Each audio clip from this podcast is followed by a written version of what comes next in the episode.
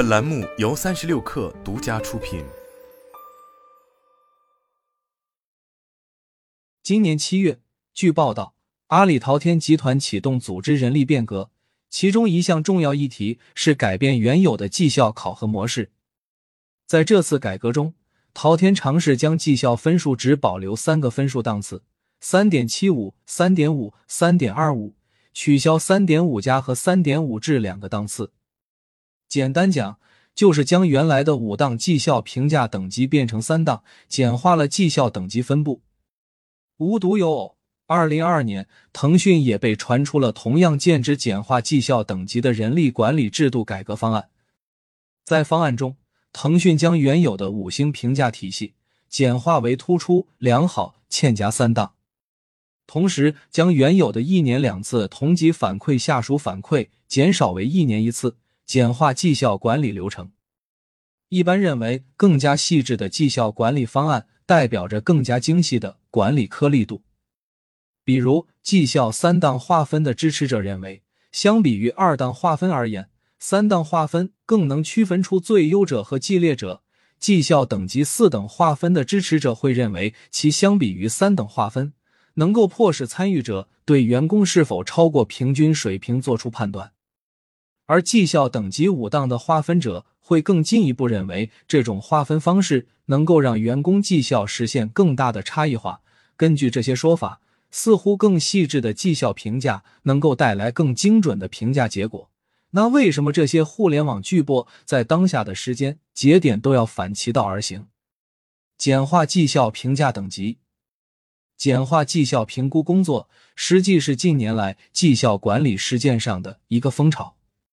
传统的绩效管理中，往往会有非常繁复的绩效管理动作，以此来试图保证绩效管理的可信度和公平性。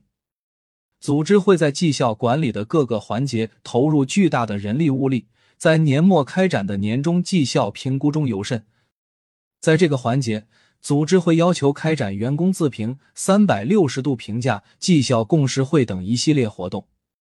同时，因为这是对组织员工一年绩效结果的汇总，为了对员工做出更精细的区分，所以往往会有细致的绩效分档，一般四至五档。当然，也会有更加极端的做法。比如，谷歌在二零一三年之前设有四十一级绩效等级。当然，这繁复的流程也带来了明显的管理负担。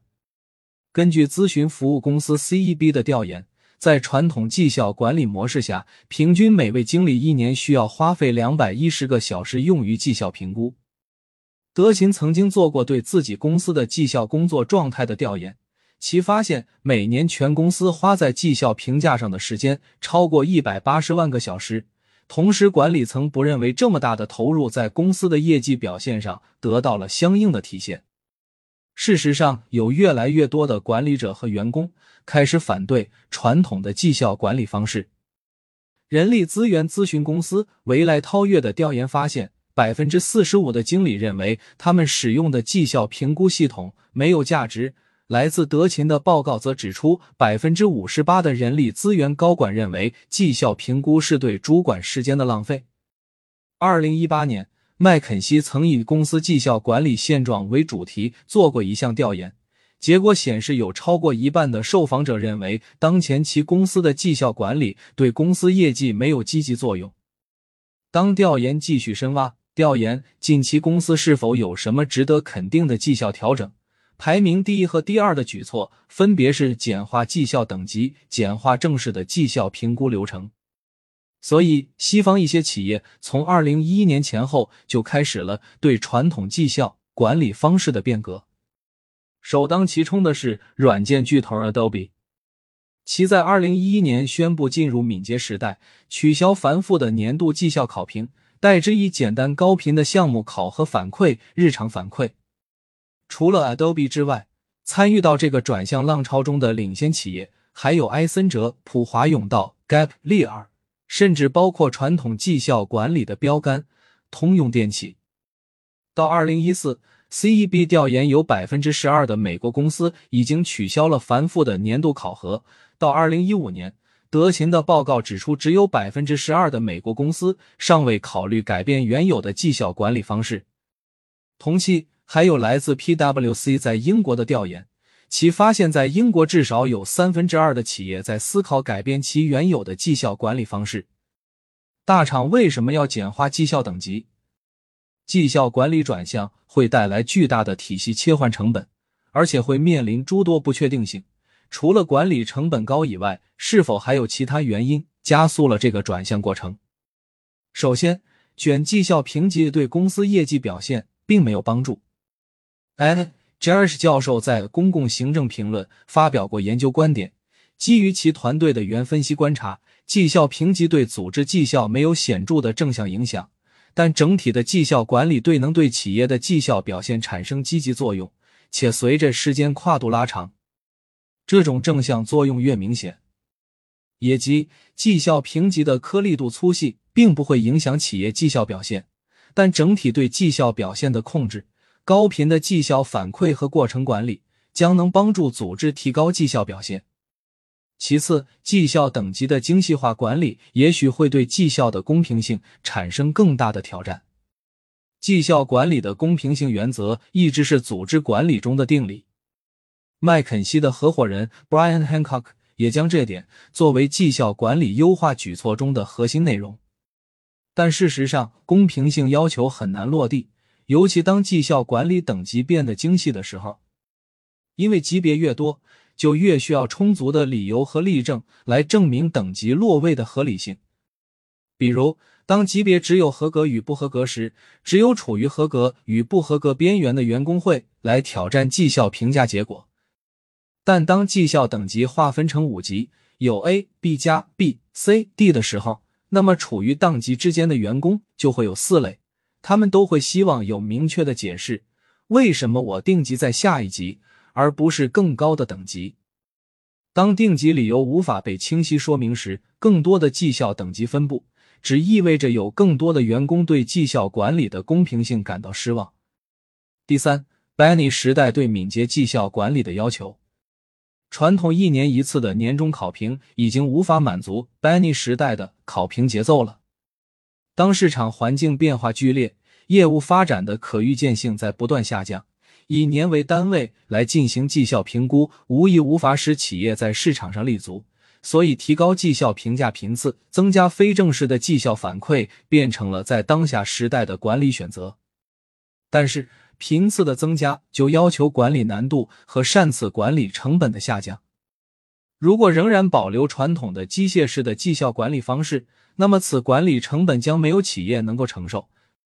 最后。发生这种管理转向，对部分组织而言还有更为现实的原因。根据一般的管理实践，绩效等级将直接影响绩效应用，比如绩效工资发放、加薪、晋升。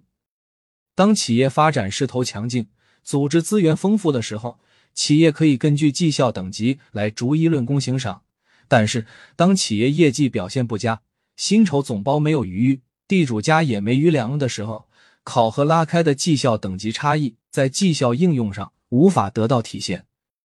就可能产生绩效级别失分了。但大家拿到手的钱没太多差异，这种吃力不讨好的情况。所以，绩效等级的细化需要以绩效应用能够做出显著差别为前提，没有落地抓手的细化管理没有太多价值。简化绩效等级的底层逻辑是什么？简化绩效等级只是这些绩效管理转向的表层信息，其核心其实是在绩效管理中轻视后评价加重过程管理。这个转向其实是把绩效管理的一部分责任从员工身上转移到了管理者身上。在传统模式中，员工需要想尽办法来呈现自己一段时间内的成绩，证明自己的优秀。但在新的模式中，管理者被压了更多的担子，因为更多的及时性反馈要求他们有更多的日常观察和反馈。员工从某种程度上讲被解放了。在绩效管理这次的变革中，GE、Adobe、德勤、PwC 等巨头都是提高了绩效反馈的频次，并鼓励负有人员管理权限的经理多与员工进行非正式的绩效会谈，给予员工反馈与支持。把绩效管理的重心从年底的评估移到日常的赋能支持当中。以德勤大刀阔斧的绩效改革举例，其在弱化年终绩效评估后，提升了日常的绩效管理频次。比如，他们会在员工每一次项目结束后，便去询问并记录其他项目成员的及时反馈，并且让项目领导快速回答四个精心设计的问题。这四个问题是：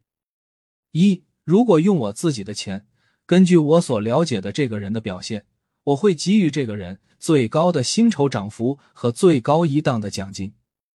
二、根据我所了解的这个人的表现。我会希望他一直是我团队中的一员。三，这个人有低绩效的风险。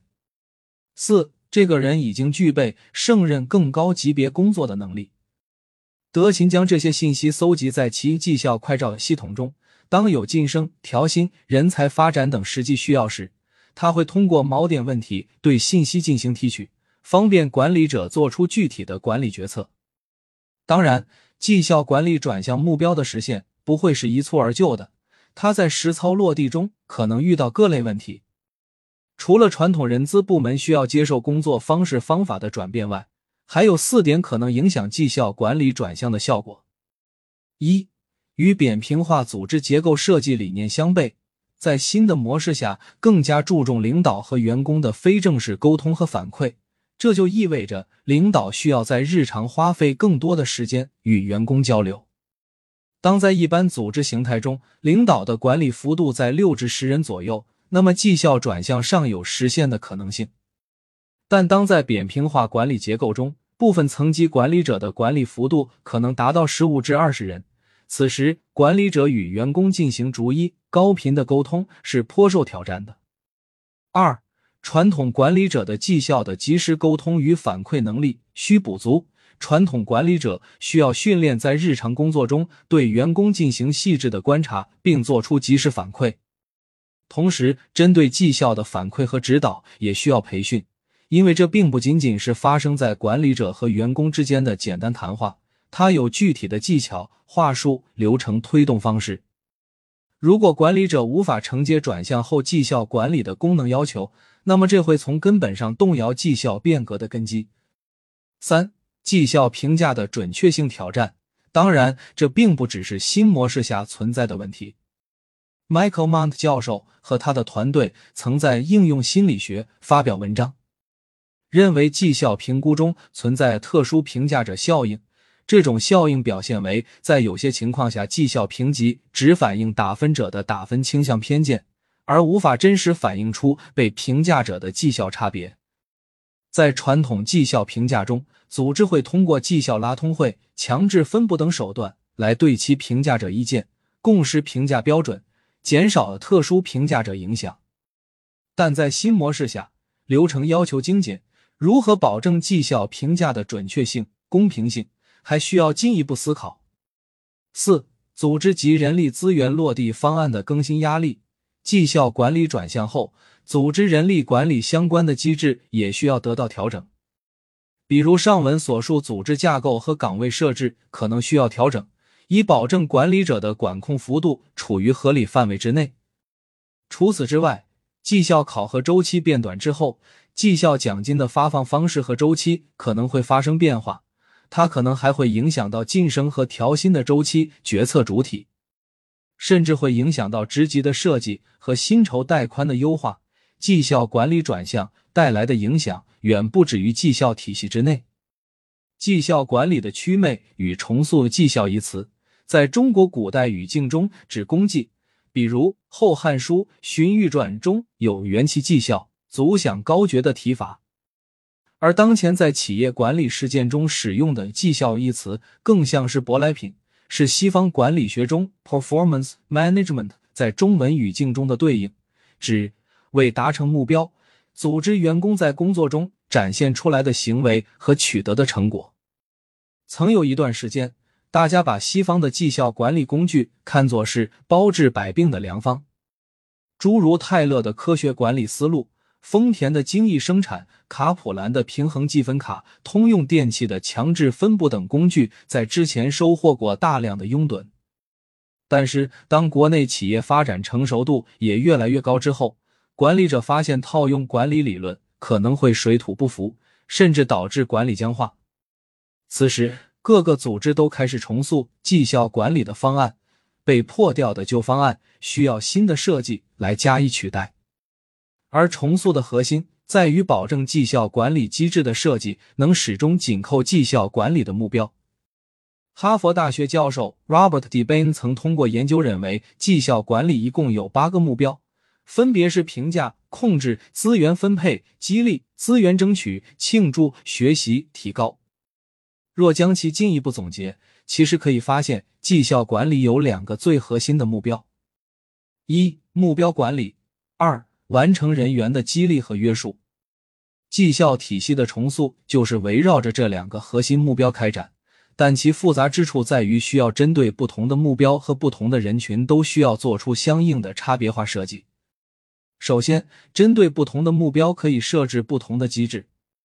比如，在某些企业，要达成目标管理的关键，可能是对其不同层级、不同组织间的绩效目标，那么可以设置 OKR（Objectives） 和 Key Results 来单独对组织目标进行管理。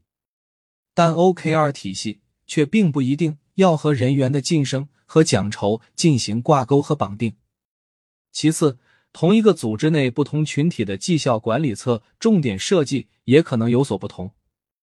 比如，针对某公司高层管理者而言，关键的是对齐大家的目标和同频深层想法；对这个群体而言，激励和约束并不是大问题，因为大家有强烈的自我实现动机，不需要胡萝卜和大棒帮助他们往前走。但是，对同一组织的中基层员工而言，也许对其绩效目标就不关键。做好组织目标层层分解，由员工做好承接即可。针对他们绩效管理机制设计的核心要点是保证激励和约束有效。绩效管理需要保证的是员工能持续保持能产生高绩效的行为。绩效管理方案的设计没有万能范式。其祛魅和重塑的过程，其实是一个螺旋式上升的过程，是不断在破和立中进步的过程。在这些过程中，每个组织都从绩效管理的目的出发，根据其本身的禀赋而进行的整体性设计。它其中有理性的部分，有原理和实践可以依据，却也有艺术的部分，与人的柔性与灰度相关。在这些设计背后，凝结着的是掌舵人的管理智慧和组织的价值取向。